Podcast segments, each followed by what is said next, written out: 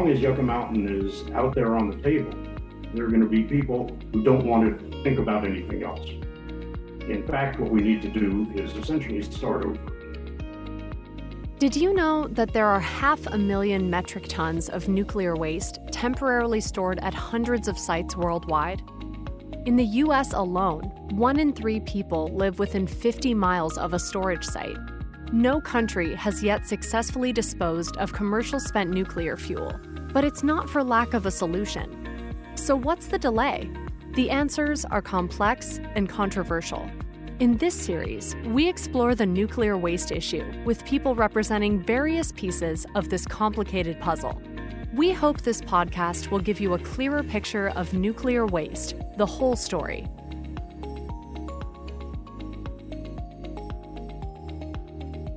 We believe that listening is an important element of a successful nuclear waste disposal program. A core company value is to seek and listen to different perspectives.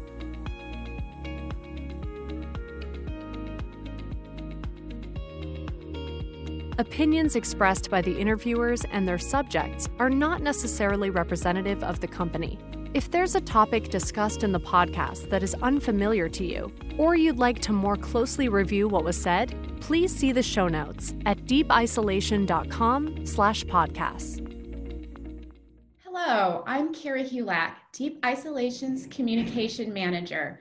Today I'm talking to Judy Treichel, Executive Director of the nonprofit Nevada Nuclear Waste Task Force, a citizens advocacy group and Steve Frishman, a geologist and nuclear technical and policy consultant to the state of Nevada. The task force was founded to represent citizens concerned about the US government's plans to build a mine repository at Yucca Mountain for the disposal of high level radioactive waste. Judy and Steve have worked for decades with the state of Nevada and with citizen groups nationwide to get the message across that they do not believe the site is suitable for permanent nuclear waste disposal. Welcome, Judy and Steve. Thank you so much for joining us today on our podcast. Thank you. Thank you. We're happy Nice to be here. Awesome, awesome, great. Well, hope you're doing well today. So, first off, you've been working on the issue of what to do with nuclear waste longer than most people 30 years. What sparked your initial interest, and was there a point when you decided this would be your life's work? Well, before I ever got into nuclear waste in any kind of an official way, I worked for years to try and end nuclear weapons testing at the Nevada test site. And while I was still doing that, I went to a meeting and it was about testing at the at the test site. And one of the speakers there was a man named Luther Carter, who's gone now, but at that time he was billed as an environmentalist and I wasn't very pleased about his environmental reactions to testing. And during that meeting, he came over where I was and started a conversation and he knew that I was opposed to testing completely. And he said, what would you think about the idea of having us end testing at the Nevada nuclear testing site and instead have the state be willing to accept the nation's nuclear waste? And I thought, wow, this is crazy. And it immediately sounded to me like a game of nuclear poker where you were very likely to wind up with both. And at that point, I realized that we were in for a real battle if they were willing to even suggest things like that. And as a matter of fact, we did wind up with both testing going on and being targeted for nuclear waste because testing didn't stop until in the 90s and we were off to the races on Yucca Mountain before that time. So I think that's when I realized it was going to start. And Steve, did you have a similar experience or anything you'd like to add there? Mine was quite different. Uh, in the late 70s, I was research director and vice president of the Texas Environmental Coalition. And I knew that the government was looking at buried salt deposits in Texas as possible repository sites.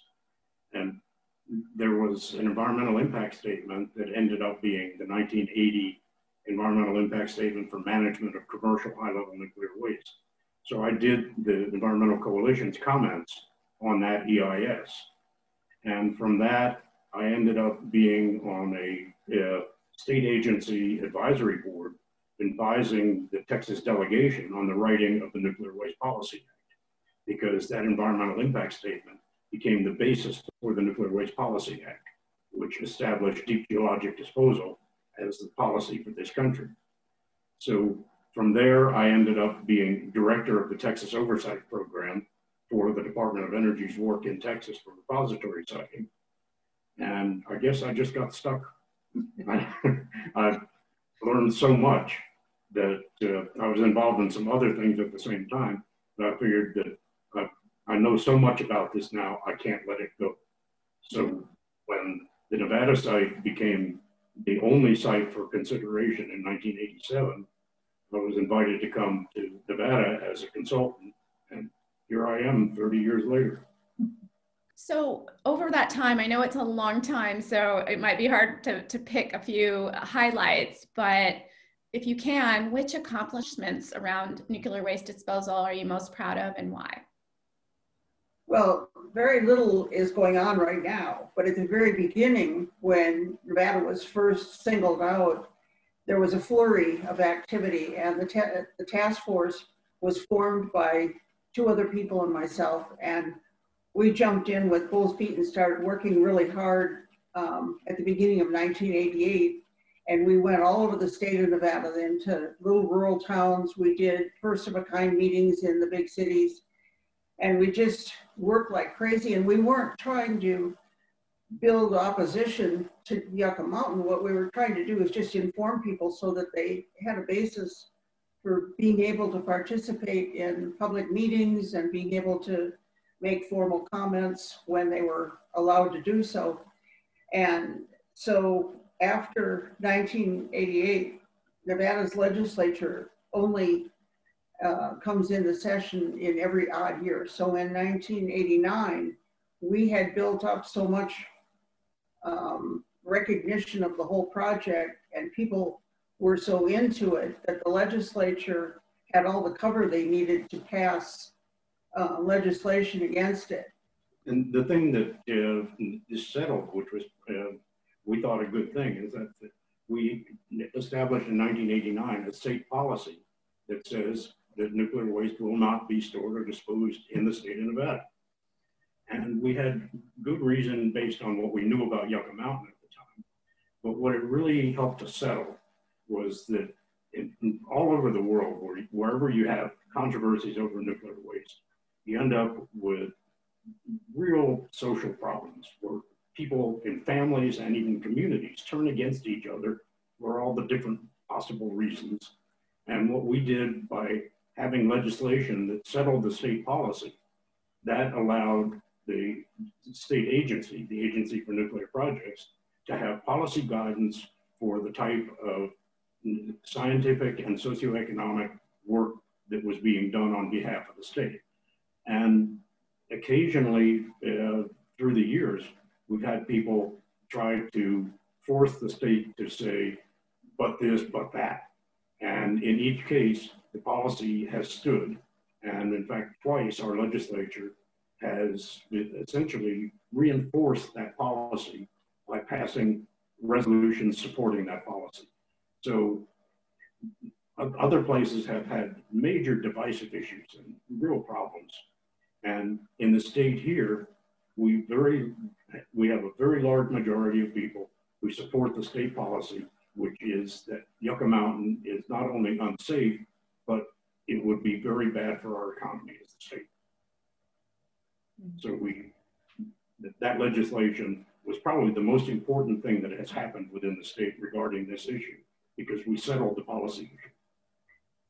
What do you think the change in administration is going to mean uh, for the back end of the fuel cycle and permanent nuclear waste disposal? I imagine it's it's it just happened recently. You've been kind of sorting through all of the results as everyone else has, but what you know, what are you thinking of for 2021 and beyond? Well, I guess I'm hoping that we have something that's consistent, where there's a policy laid out or a, an attempt to to make a policy with the current administration, we've had problems because um, when President Trump was here in Nevada, he said that he opposed the project, and that caught his um, Secretary of Energy and other advisors completely off guard. They had no idea, and they they were actually in support of the project. So it's just been kind of a confusing sort of thing, but um, we're hoping that they decide that Yucca Mountain or they realize that there's something very wrong about Yucca Mountain. Go back to the drawing board, which is Steve's expertise.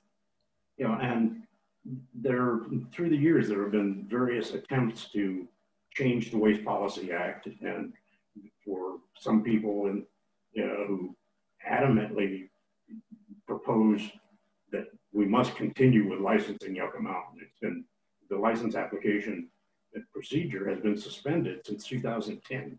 So we're 10 years with nothing going on at all, but there are still people who people who say, "Oh, you got to go forward with it." And the reason it doesn't go forward is because every year Congress has been convinced to not appropriate any money to go forward. So we're sitting here 10, in 10 years of suspension. And as long as Yucca Mountain is out there on the table, there are going to be people who don't want to think about anything else. In fact, what we need to do is essentially start over again. We know the basics of the original Nuclear Waste Policy Act that talked about having regulations that were generally applicable to all potential sites, uh, having radiation protection standards, having a uh, site uh, screening process that looks at different types of geology. But unfortunately, 30 years later, we're in a situation where we have to start again if we're ever going to make any progress. Because as long as Yucca Mountain is on the table, uh, it's a site that Nevada is not going to quit opposing. And we have mountains of scientific information in the proceeding, licensing proceeding before it stopped. Just the state of Nevada, never mind 18 other interveners, just the state of Nevada has 219 individual objections that are going to have to be litigated. And that's totally unheard of in nuclear facility licensing. So, and we're prepared as at the state level, we're prepared to adjudicate every one of those 219. And in fact, in the past 10 years, we've developed about 25 more objections because of new information, new scientific information that's been developed since the license application. So until Yucca Mountain is off the table, I don't think there's a chance that we're going to get any durable policy regarding the ultimate disposal. There are uh, moves right now for centralized interim storage, but interim to what if you don't have a repository? And the original, when the Waste Policy Act was written to where you don't do interim storage, which means consolidate the used fuel from reactors into one place or a couple places. You don't do that unless you know that you have a repository that is in the process, because otherwise it's not interim. And this is what's happening right now with a couple sites in the country. Yeah, there are private sector companies that are trying to become interim storage, and they're just saying, because of the way the law is written, it'll go to Yucca Mountain. Well, it's not going to Yucca Mountain. So it's not interim storage. So what we need to do is face facts, start over again. We've learned an awful lot in the last 30 years about the technical basis for what we need to know in order to have, as the Nuclear Regulatory Commission says, reasonable assurance of safety over about a million year period. And we know a lot more than we did in 1987. And I think there's a possibility if people are willing to you know, use some intellectual power rather than political power, I think there's a possibility that we can ultimately get to safe isolation of this waste. So you're a geologist, Steve. You mentioned deep geologic disposal. Is that what you view as the most credible solution to the problem? There's no perfect solution, but as I said before, the Waste Policy Act in 1982 established deep geologic disposal as a policy. And that's the policy in every other country in the world that is looking at uh, what to do with the waste from their nuclear power reactors. And I think it is possible. Uh, think we can develop probably sufficient reasonable assurance if we do the geology properly. And yeah, in order to do that, we first have to have a set of technically based standards that say that there's a whole bunch of geology that we don't want to look at. It's an exclusionary process first. And then now what are the characteristics of geology that we do want to look at?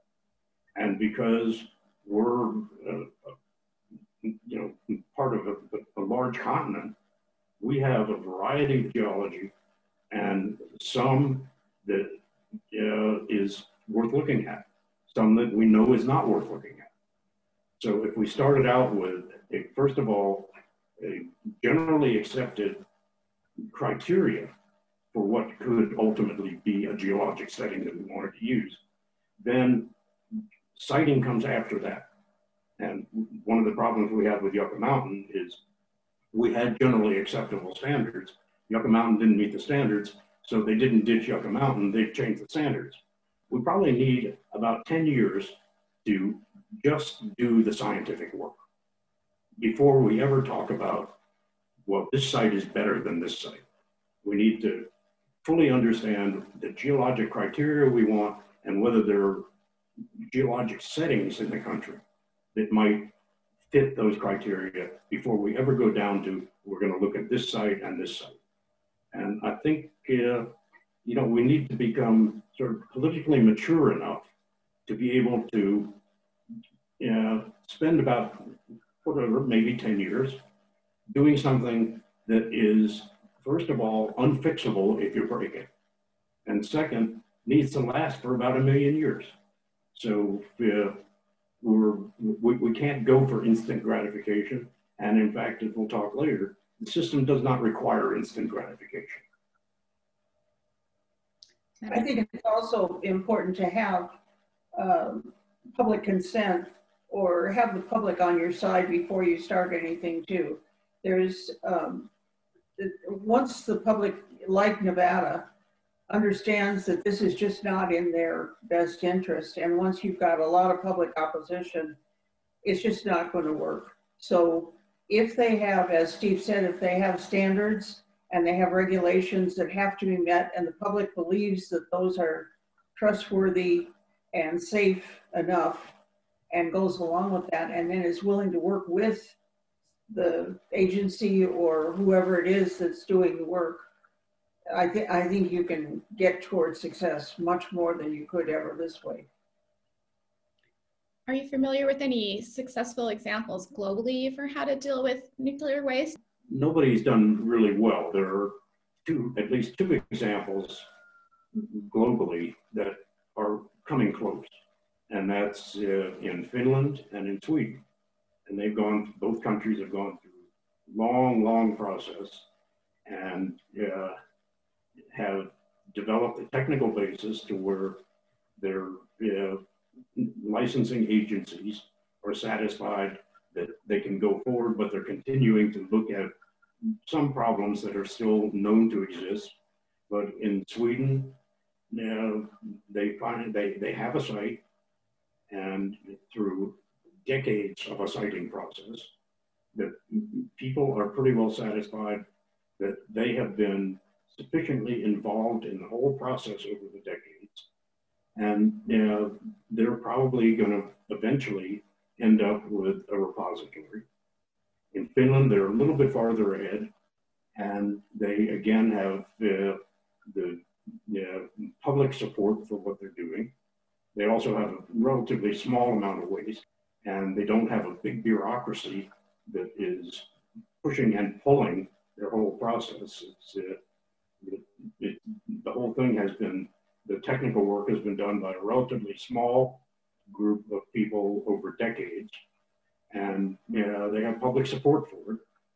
So uh, those two are leading towards what you might say is not success, but at least uh, supportable progress to the isolation, the permanent isolation of waste.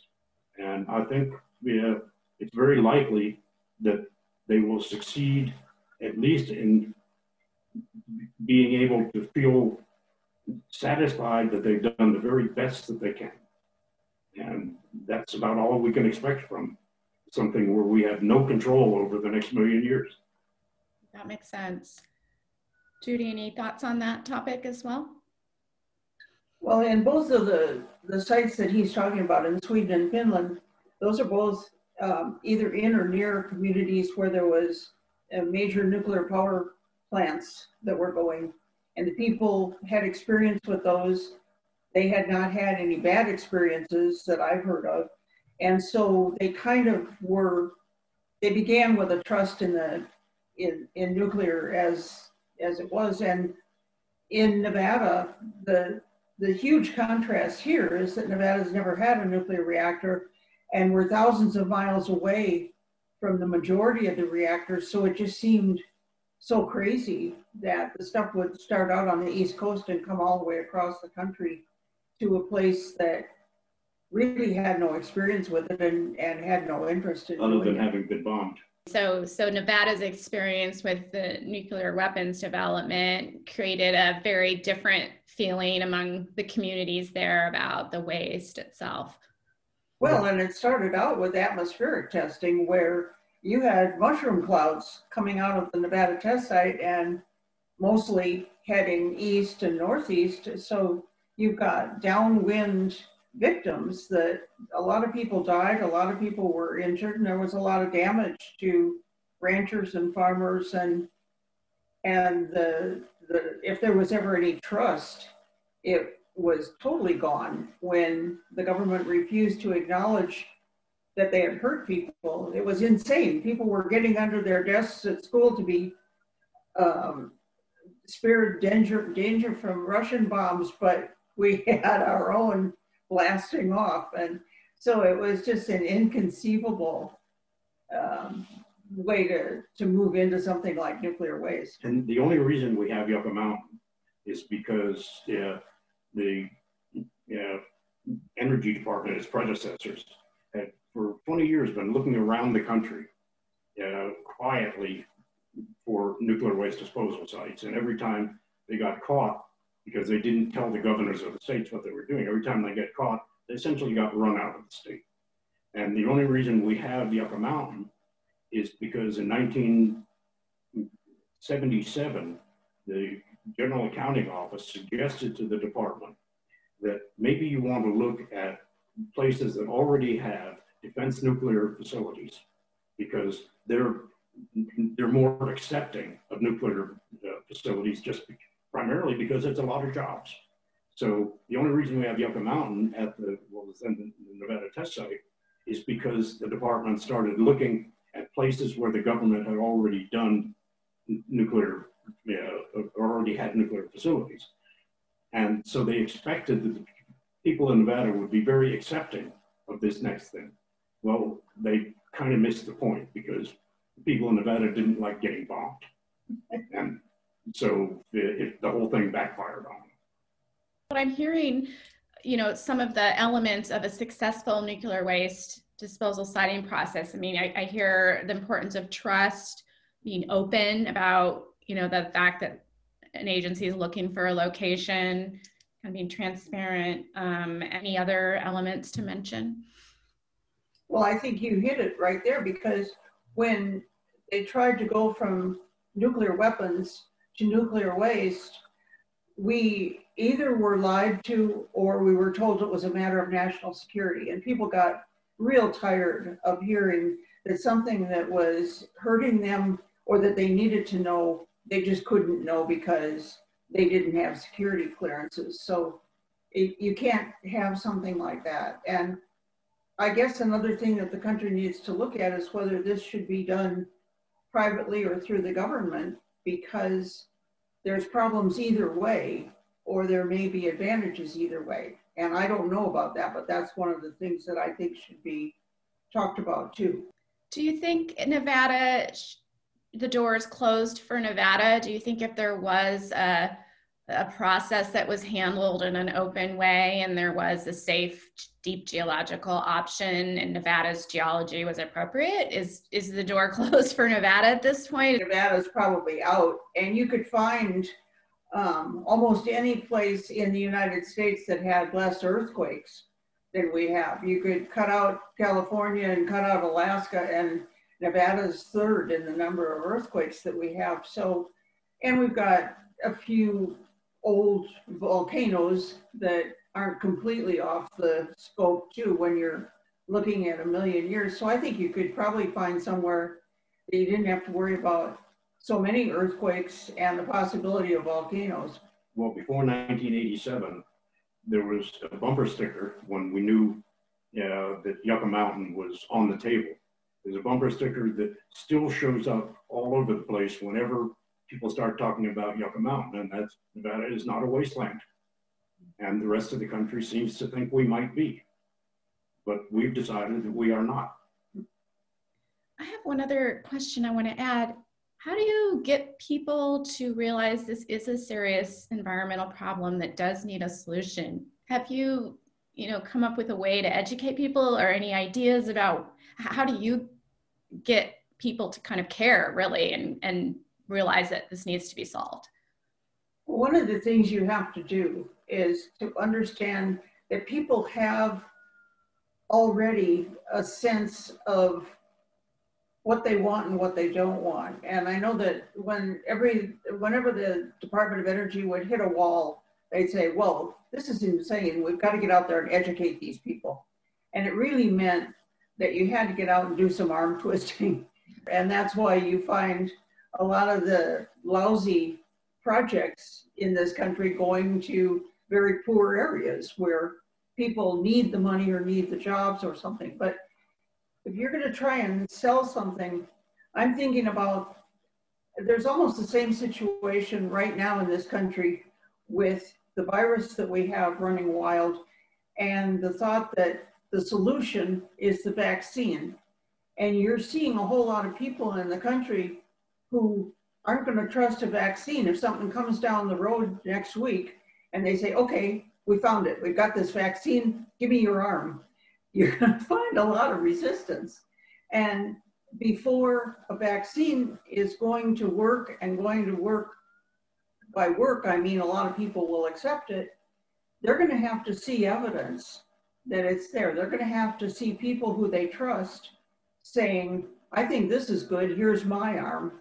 And I think the same thing goes along with nuclear waste. There are people who the general public will listen to and maybe are not friends of the government or um, they're not believed to be the experts. But people have to have their own way of seeing something that they can trust. And it all comes down to trust. There's also the one of the things that sort of would build the element of trust, and that's that, you know, right now, because of the way Waste Policy Act was amended, we only have one solution, and that one solution is unacceptable. And so part of building trust is that those who are decision makers actually have alternatives to look at and can hear the, the, the, the, real discussion of the, uh, the, the, the pros and cons of alternatives. And this is why I'm very glad right now to know that there are people thinking of uh, alternatives other than just a big underground mine. I think that's beneficial to the whole process of maybe getting us to an acceptable point at some time. And so uh, we, in our, in our lives, we always face problems, but rarely do, are we forced to say there is only one solution. We need to be able to look at alternatives and make informed choices. And part of the reason we're in the condition we're in right now is that Yucca Mountain is not the result of an informed choice. So I think it's good that uh, there are people thinking, well, you know, geology might be the way to go, but a great big underground mine may not be the only way to use geology to solve the problem that we're facing. So I, I think it's, again, it always comes back to trust. And in this case, trust involves decision making that is the way we normally make decisions rather than being told you're the one. So there you have it. Great. Well, thank you, Judy and Steve, so much for joining us today. I really learned a lot and I appreciate you taking the time to speak with us. Okay, thank you. All right, thank you.